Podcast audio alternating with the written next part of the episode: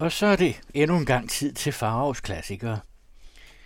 Og jeg er jo kommet godt hen i Steen Steensen Blichers store novelle eller lille roman, fjorten dage i Jylland. Kapitel ni hedder Halsruiner. Vi er jo deroppe på Viborgegnen. Og halsruiner, det er jo det gamle hal. Ruinerne er det, der ligger på en lille halvø helt ude i søen næsten. Og det gør den stadigvæk, og man kan se de ruiner endnu den dag i dag. Men øh, I husker måske, at Therese havde sendt for Nordstjerne en øh, lille seddel, hvor hun bad ham om at møde sig næste dag ved Nonnemølle.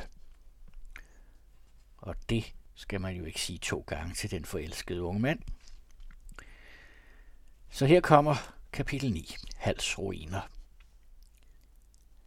Jeg ved ikke, om dette steds beliggenhed og omgivelser skulle være smukkere end så mange andre, eller det er, fordi jeg her har levet min ungdomskærligheds skønneste dag, at jeg så fortrinlig en ynder det.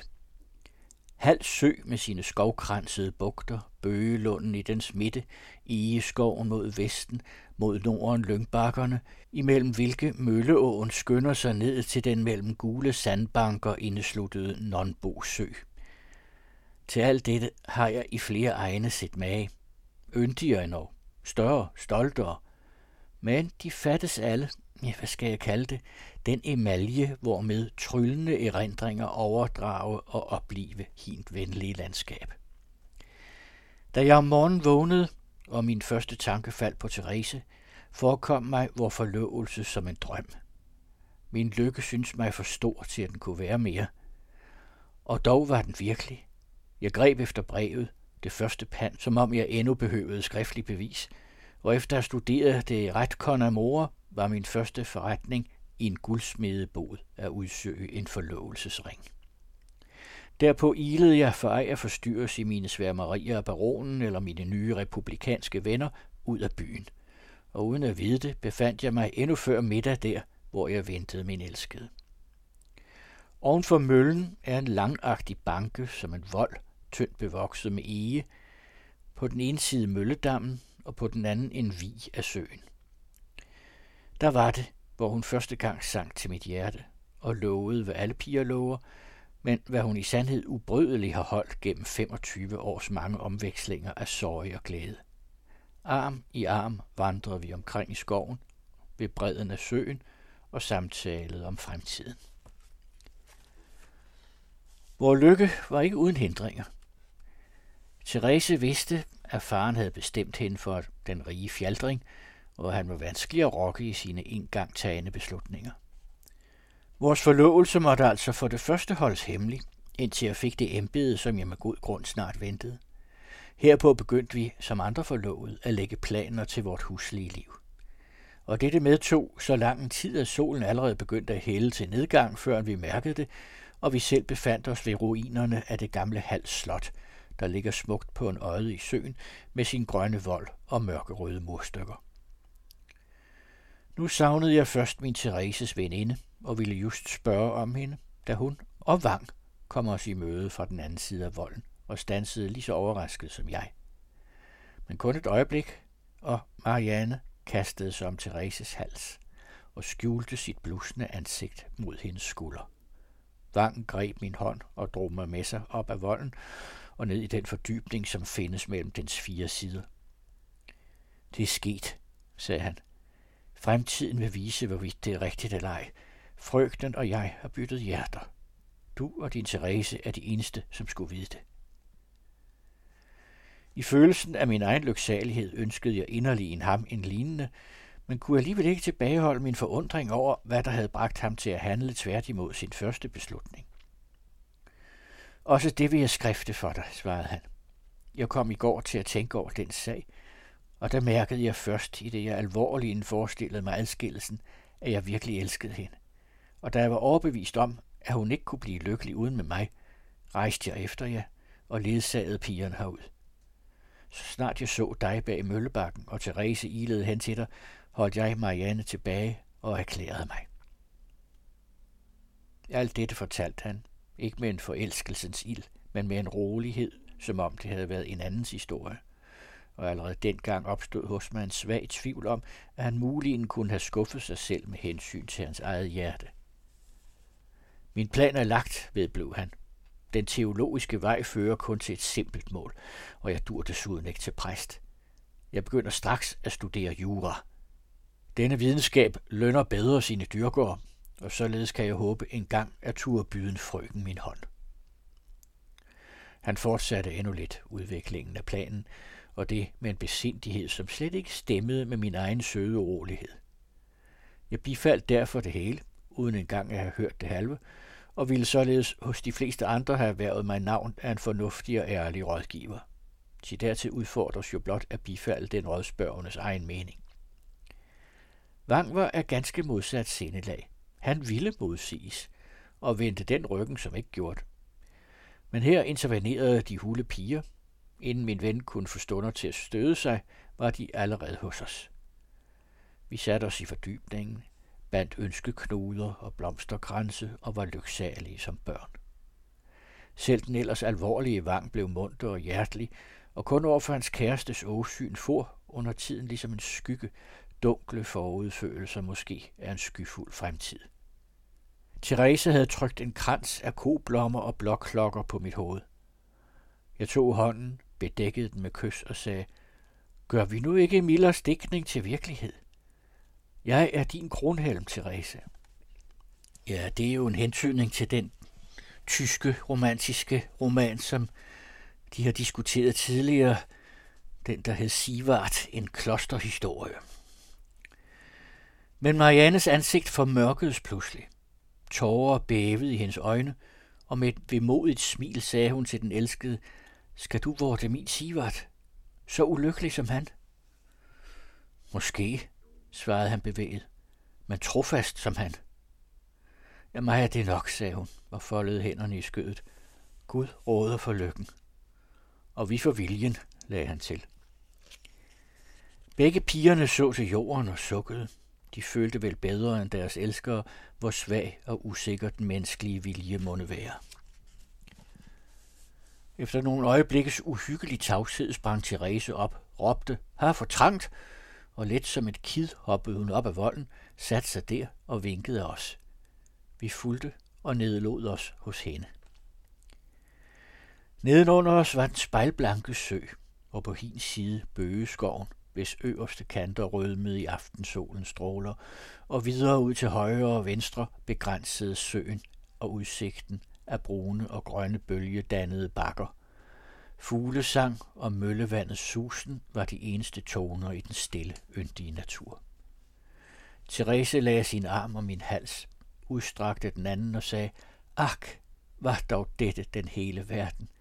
Ikke mere end hvad vi her overskuer, og ikke flere mennesker i den end vi.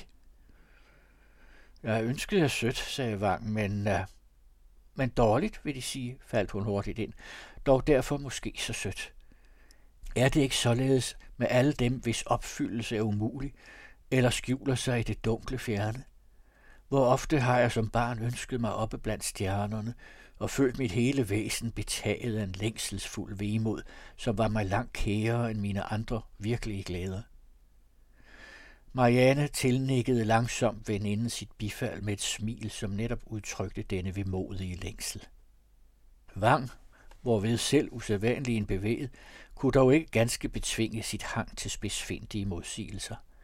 Denne forstandens pirren til at anatomere følelser ligevis som filosofiske teoremer. Og hvorfor da, sagde han, er denne vågne drøm så stakket og så sjælden? Fordi den er så skøn, svarede Therese. Eller omvendt, lagde han til. Den er skøn, fordi den er sjælden og kort. Og deri fejler du, tog jeg ordet. De rene, de højere glæder er i det korteste lige så langt som livet. Til de gentager sig ofte, og hver gang så tykkes mig med tiltagende klarhed og styrke. Dette yndefulde landskab til eksempel vil ofte vise sig for os i erindringen. Fantasien skal fremtrylle det lige så klart og levende, og med lige så stor sandhed, som om penslen havde fastnet det til træ eller lærred. Denne aftens milde skønhed vil leve, eller genopleve, så ofte vi vækker mindet om den, og til lige med den alt, hvad nu røres i vores hjerter, og hæver vores sjæle til håb og tro på noget endnu skønnere end jorden og varigere end den. Therese drog min hånd til sine læber. To store tårer tindrede hendes stjerneblå øjne. Hun lagde sin pande til min kind og viskede, min Theodor, gør mig gudfrygtig som du. Jeg trykkede hende til mit frydopfyldte bryst og sagde, den som elsker kender Gud, til Gud er kærlighed. Vang bøjede sit hoved, skjulte sine øjne i Mariannes hånd. Hendes englelige åsyn smilede gennem tårer. Jeg vedblev i min sjæls begejstring. Er der nogen af os lyksalige, som i dette øjeblik ikke ved, at vor kærlighed skal overleve vores dødelige legemer? Skoven hist skal ældes og forgå, og en anden opvokse på dens sted. Søen skal hentørres i årenes løb, og blomsterne, som opvokser i dens leje, vil visne. Sidste sten af denne oldtidsborg er snart hensmuldret, som de hænder, der rejste den. Støv kommer til støv, men hvad som er født af ånd, skal ikke se døden. Bedeklokkerne klang bag lyngbjergene. Aftendukken lagde sig som et lagen over søen. Tæt under os hvilede to tamme svaner jævnsides med hovedet under vingen og mindede også os om hvilens tid. Det er et par, sagde Therese, det vi rejste os. Jeg har kendt dem, siden jeg var lille, og dengang var de allerede gamle. Tiden farer hen over dem, men deres kærlighed ældes ikke, Theodor, når også vi bliver gamle. Hun greb min hånd med begge sine. Hendes øjne fordunkledes, hendes læber bævede. Jeg sluttede hende i mine arme og svarede, vor kærlighed tilhører ikke tiden. Man påstår, sagde Marianne, i det vi gik ned om volden, at når den ene dør, kan magen ikke leve. Den sørger sig snart til døde. Gid de måtte dø på en gang. Som hun med et tungsindigt blik, der røbede, at hun tænkte på flere end svanerne, ytrede dette ønske, trådte en høj mørk skikkelse ud mellem tårnmurene, just som vi gik dem forbi. Den stansede og trak sig tilbage i skjul. Et svagt skrig undslap de forskrækkede piger. Jeg selv blev ej heller ganske vel til mode ved dette syn på et sådan sted. Alle tog vi hurtigere skridt, men vi var ikke kommet ret langt, før Vang blev stående og sagde, hvad var det? Har nogen beluret os? Det må vi vide. Og for guds skyld, viskede Marianne ængstligt og ville holde ham tilbage, men han trådte dristigt hen til tårnet og råbte, hvem er her? Hvem skøjer herude?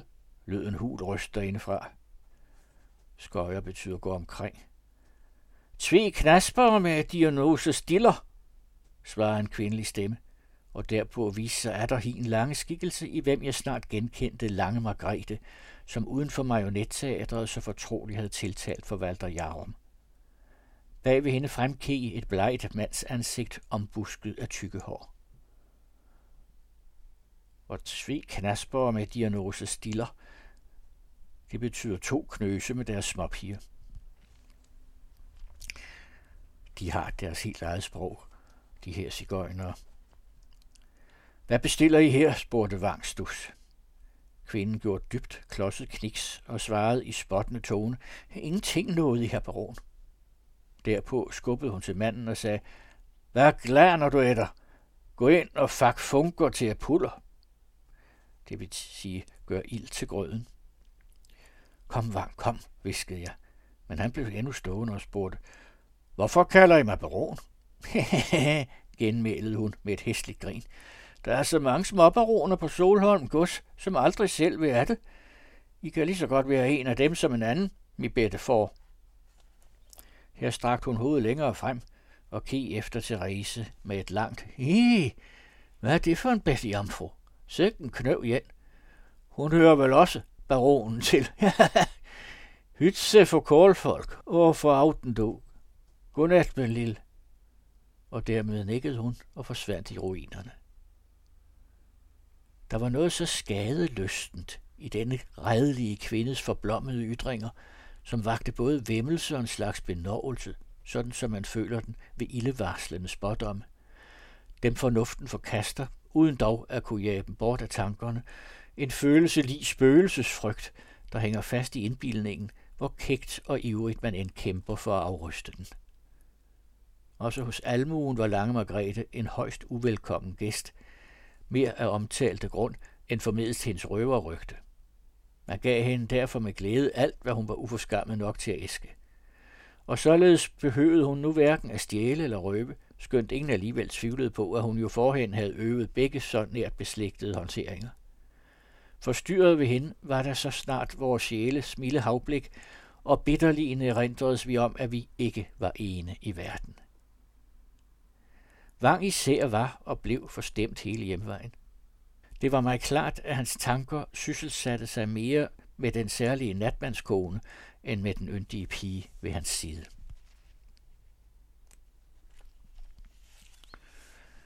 Ja, natmændene, eller sigøjnerne, de holdt jo til ude på heden og levede simpelthen sådan en slags parallelt samfund med deres egne regler og deres eget sprog.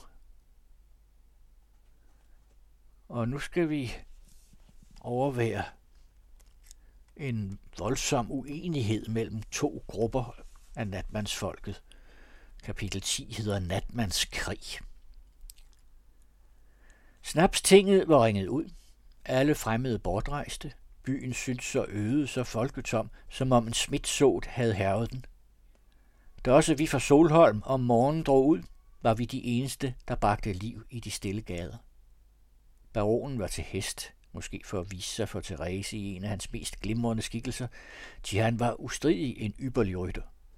Vi andre kørte. Jarum var ikke med, savnede sig heller. At min kæreste ville tage tilbage til det farlige Solholm, at jeg tillod det, kunne synes underligt. Men dels frygtede nu ingen af os mere for baronen, dels ønskede hun jo at befries for nærværelsen af fjaldring, hvem embedssager holdt tilbage i Viborg, og endelig søgte de to veninder at blive samlet så længe som muligt. Den tid kunne ikke være langt borte, da jeg måtte adskille dem. Uden for porten ventede os et sørgeligt syn. Tæt ved landevejen befandt sig dengang rakkerkuglen. I samme lå liget af en nylig dræbt natmand ved siden af en flået hund. Nogle markerarbejdere stod hos, men vogtede sig vel for at røre ved den afsjælede. På vor forespørgsel forklarede de, at de under arbejdet nedenfor i engen havde hørt et skud her, og straks derpå set en rytter galopere sydefter. Therese skænkede den ulykkeligt suk og et medlidende den stakkel, og den endnu blødere Marianne en tårer. Denne foragtede og derfor foragtelige kastes sørgelige forfatning blev længe genstanden for vores samtale. Disse menneskers kår, ytrede Marianne, er ikke bedre end de vilde dyrs. De fødes og dør, ligesom de, hvor tilfældet byder. De har fødeland, men intet hjem, og kunne have engang nyde den fattige trøst at dø ved egen arne, og hvile de trætte lemmer hos henfarendes slægt og venner. De er fremmede i deres fædreland, og de er mere udlændiske end selv jøderne. Den ringeste bonde skyr dem som urene dyr. Det kar, hvoraf han uvilligt stiller deres hunger og slukker deres tørst, skulle intet formå ham til selv at bruge. Han sætter det ned på jorden ved siden af hundekoppen, og ville i nødsfald hellere betjene sig af denne end af hin. Men det sørgeligste er dog den uvidenhed, i hvilken de hendrager deres dyriske liv. De ved ej engang, at der er et bedre til. Om Gud hører de kun hændelsesvis tale, som om et dem uvedkommende væsen, og lærer først at kende hans bud, når de uvidderlige har overtrådt dem. De undervises først om deres pligter, når de straffes, fordi de har forsømt dem. Og det er ofte i en alder, da de efter naturens orden snart må fremtræde for en højere, men sikkert barmhjertigere dommer. Greben af den edle varme, med hvilken hun talte, og vagt til nøjere anskuelse af en genstand, der hidtil havde været mig ligegyldig, optog jeg talens tråd.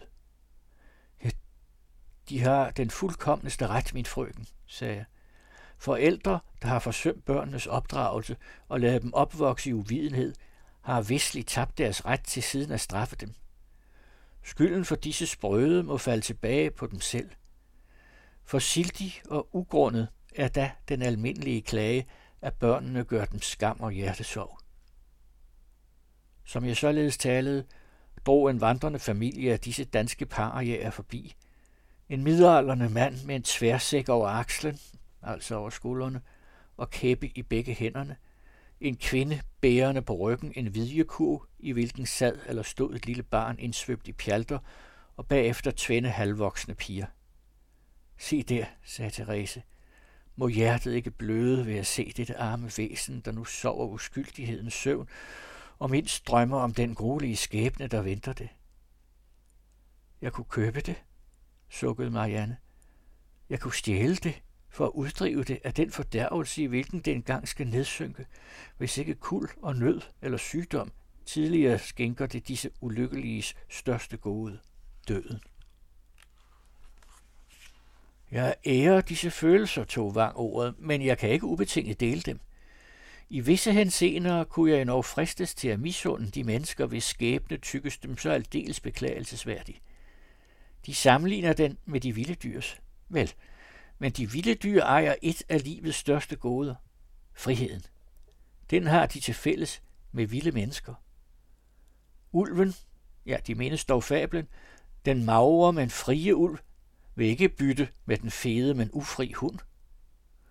Der er en skat i friheden, som alle statsbåndets fordele ikke kunne opveje.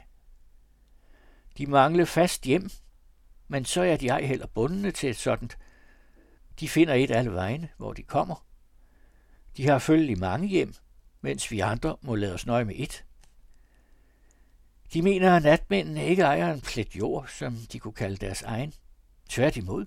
Hele Jylland, i det mindste dets heder, tilhører dem, ligesom ørkenen tilhører beduinen. De er i virkeligheden langt større grundejere end grever og baroner. De er sande friherrer. Og hvad er det ikke for en ubetalelig lykke, således at kunne vandre sit hele liv igennem? At kunne forlade de steder, som uheld og bekymringer har påtrykt et sørgeligt præg, og derimod at kunne gense så ofte man vil dem, der drager os til sig med kære erindringer. Hvor højt skulle vi vel anslå sundheden, den søde frugt af dette omflakkende liv og den jævnlige bevægelse i den frie luft? Er det ikke bedre at sove sund på lyng end syg på æderduen?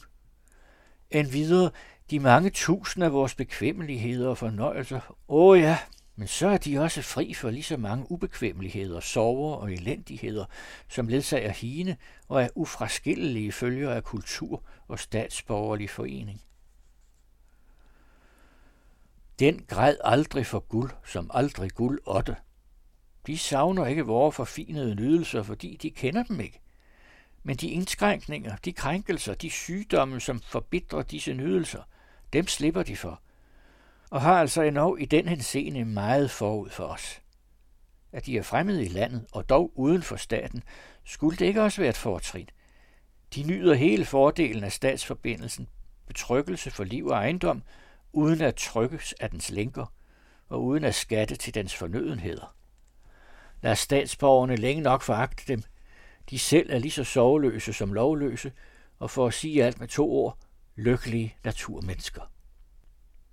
Baronen, som imidlertid var kommet på siden af vognen og havde hørt det meste af Vangs forsvarstale, ytrede leende sit bifald med samme læggende til. De glemmer dog noget, min kære Vang. Vore kældringers ægteskabelige, eller om man så vil uægteskabelige forhold. Jeg mener ikke flere koneriet. En mand kan have nok i en, men den frihed, som de også heri nyder, nemlig at de, som ikke længere kunne enes, straks uden vidtløftighed kunne adskilles. Det bånd, som holder dem sammen, kan løses lige så let, som det knyttes. Lige så hurtigt, som kæppen går fra en hånd til en anden. Hvor mange ægte folk måtte ikke ønske, at hymens rosenkæde var en hæsselstok, der kunne slænges bort, eller, her kastede han et gennemtrængende blik til Therese, skænkes til en kære genstand. Derpå gav han sin hest boren. Therese gav mig et tryk med albuen, men Marianne slog øjnene ned. Hun bluedes over sin far. I midlertid var vi kommet igennem en strækning af halv skov og havde nu til vores venstre side slottet og hele den før omtalte skønne udsigt. Mine øjne søgte ruinerne, og fandt dem. Thereses håndtryk sagde mig, at også hendes tanker var der. Men snart rullede vi igennem det sidste stykke af skoven, og havde nu ikke andet for os end den sorte hede. Langt inde i denne, på den højeste strækning af den vige slette, ligger kolonibyen Grønthøj med sine opdyrkede marker, en oase midt i ørkenen. Solen var allerede højt oppe, luften stille og varm. Byens huse synes i en frastand at være levende. De steg og sank, smeltede sammen og adskiltes igen. Snart svævede de som på stylter i luften, og snart indkrømpledes de til en eneste uformelig masse. I det ene øjeblik lignede de træstammer uden toppe, og i det næste skibe med udspændte sejl. Vang kaldte det en dans af elefanter. Vi alle forlystede os over dette, især for mig, så uvant til syn, og dannede med indbildningens hjælp alle hånde vidunderlige skikkelser af levende og livløst. Det er altså ligesom luftspejlinger, et fatamorgana. Men alt som vi kom nærmere forsvandt kogleriet, og endelig stod byen fast og ubevægelig foran os. Den var bestemt til bedested, og mens hestene fodredes, havde vi i sinde at gøre os bekendt med den tyske nybyggere. Vi lod altså holde uden for krogen. Man hørte straks sådan støj derinde, at vi nok kunne slutte, at der var slagsmål. Grove og fine stemmer brølte og vinede i skærende sammenblanding, men mundkampen førtes på det for alle andres uforståelige kældringmål. Kusken befalede at køre hen til næste gård, da en kone kom farende ud fra krigens skueplads og skreg: "Gott behüte, sie spolieren alles im Hause, schlagen Stiele entzwei und priegeln sich mit den Sticken. Gott, mein Erlöser." "Hvem?" spurgte vi. "He, de natmænder," svarede hun og sprang hurtigt ned ad gaden. "Der har vi straks en lille prøve af natmandslyksaligheden," sagde baronen leende og stod af hesten. Straks derpå kom konen tilbage, førende med sig en undersætsig bredskuldret mand, hvis sortsmudsige ansigt og hænder lod os gætte, at han var byens smed. Tilskuerne, som imidlertid var hidstemlede, råbte fornøjet: "Der ist der starke pejer! Nun kriegen sie en ulklik!" Smeden gik alene ind i huset, hvor vi hørte ham råbe på godt jysk: "Hu er det her?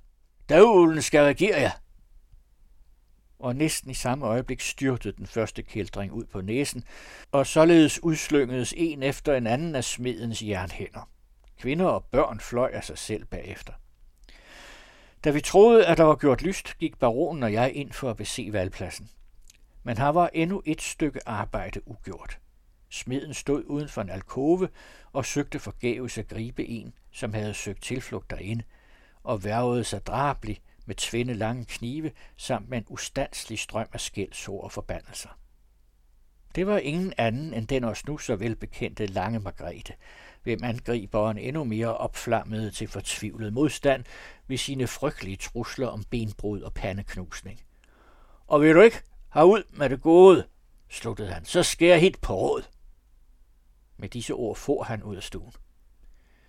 Vi søgte nu at formane hende til flugt, men hun satte sig opret i sengen med morværktøjet i de senefulde mandfolkehænder og forsikrede på det bestemteste, at hun ikke ved af stedet, medmindre hun fik sikkert løfte om fri og uhindret bortgang. Jeg troede at turde give hende dette, men baronen gik imellem og viskede, at vi først skulle se, hvad smeden ville gøre.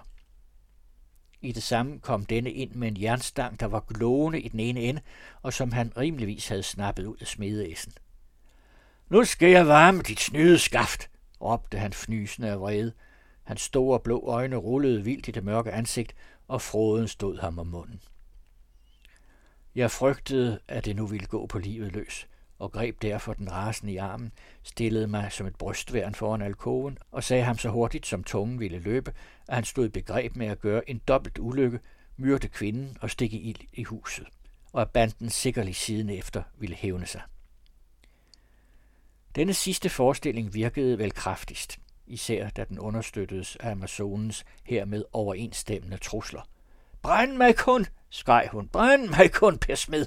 Men den røde kok skal snart kalde over dig og alle I tyske hunde. Jeg har endnu tolv sønner levende, pejer."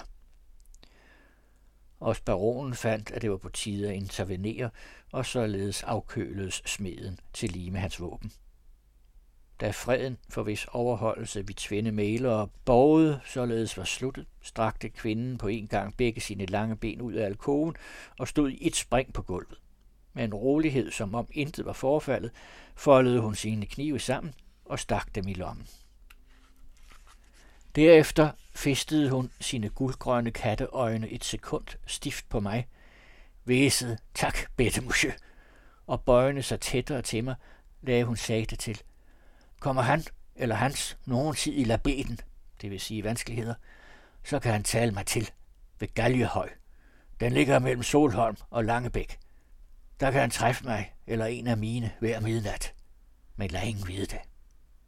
Hermed gik hun hurtigt bort. Vi andre fulgte efter. Ved den ene ende af byen stod endnu de krigsførende magter i tvende håbe, med hele den brede gade imellem sig, i færd med at rense sig for blod og forbinde deres sår, af hvilket dog intet lå til at være farligt. De skønt de i håndgemæng under tiden gør brug af knive, vogter de sig dog for at give ulivssår, ligesom i de dueller, hvor vedtægten er kun at hugge efter arme og ben. Derfor mister højst sjældent nogen livet i deres fejder. Kun forræderier og den, som ville røbe hemmeligheden af deres sprog, straffes med døden. Uagtet altså at knive og kæppe hvilede, var dog taleredskaberne, især de kvindelige, i fuld virksomhed. Skældsord, eder og trusler, af tonen sluttede jeg, at det måtte være sådan, fløj som granater eller stinkpotter frem og tilbage over gaden. Lange Margrethe stillede sig ufortøvet i spidsen for den ene trop, som derved straks synes at holde en betydelig overvægt. Men smeden råbte til dem med sin tordenstemme, at der som de havde mere at afgøre med hinanden, så skulle de pakke sig ud af byen. Der måtte de gøre sig så lystige, som de ville. De fulgte befalingen og drog afsted, hvert parti ved sin side af den brede landevej, men under uophørligt mundhuggeri. Om det siden fra disse skarpe noter atter kom til fjendtligheder, ved jeg ikke, da vi rejste af den modsatte kant. Inden vi forlod byen, erfarede vi krigens årsag. Den samme, som førte grækerne til Troja og maurerne til Spanien. En af Margrethes håbefulde sønner havde nemlig lokket en dild til sig fra hendes første elsker. Da denne hørte til en bande, som længe havde stået på en spændt fod med den Axel Margretske, og den for nærværende tid var langt talrigere, havde den opsøgt fjenden der i krogen og våget et slag, der dog, efter kyndiges mening, ville falde uheldigt ud, formedest hin families lægemlige styrke og øvelse i at bruge den. Ja, ja, så lærte vi lidt mere om Lange Margrethe. Og I skal komme til at møde hende flere gange endnu. For han får brug for hendes hjælp, som hun nu har tilbudt ham. Så meget kan jeg vist godt røbe. Og så tror jeg, at næste gang, altså næste uge, så bliver jeg færdig med fjorten dage i Jylland. Den anden radio. I dybden, i bredden, i højden. Public Service Radio om kultur og samfund.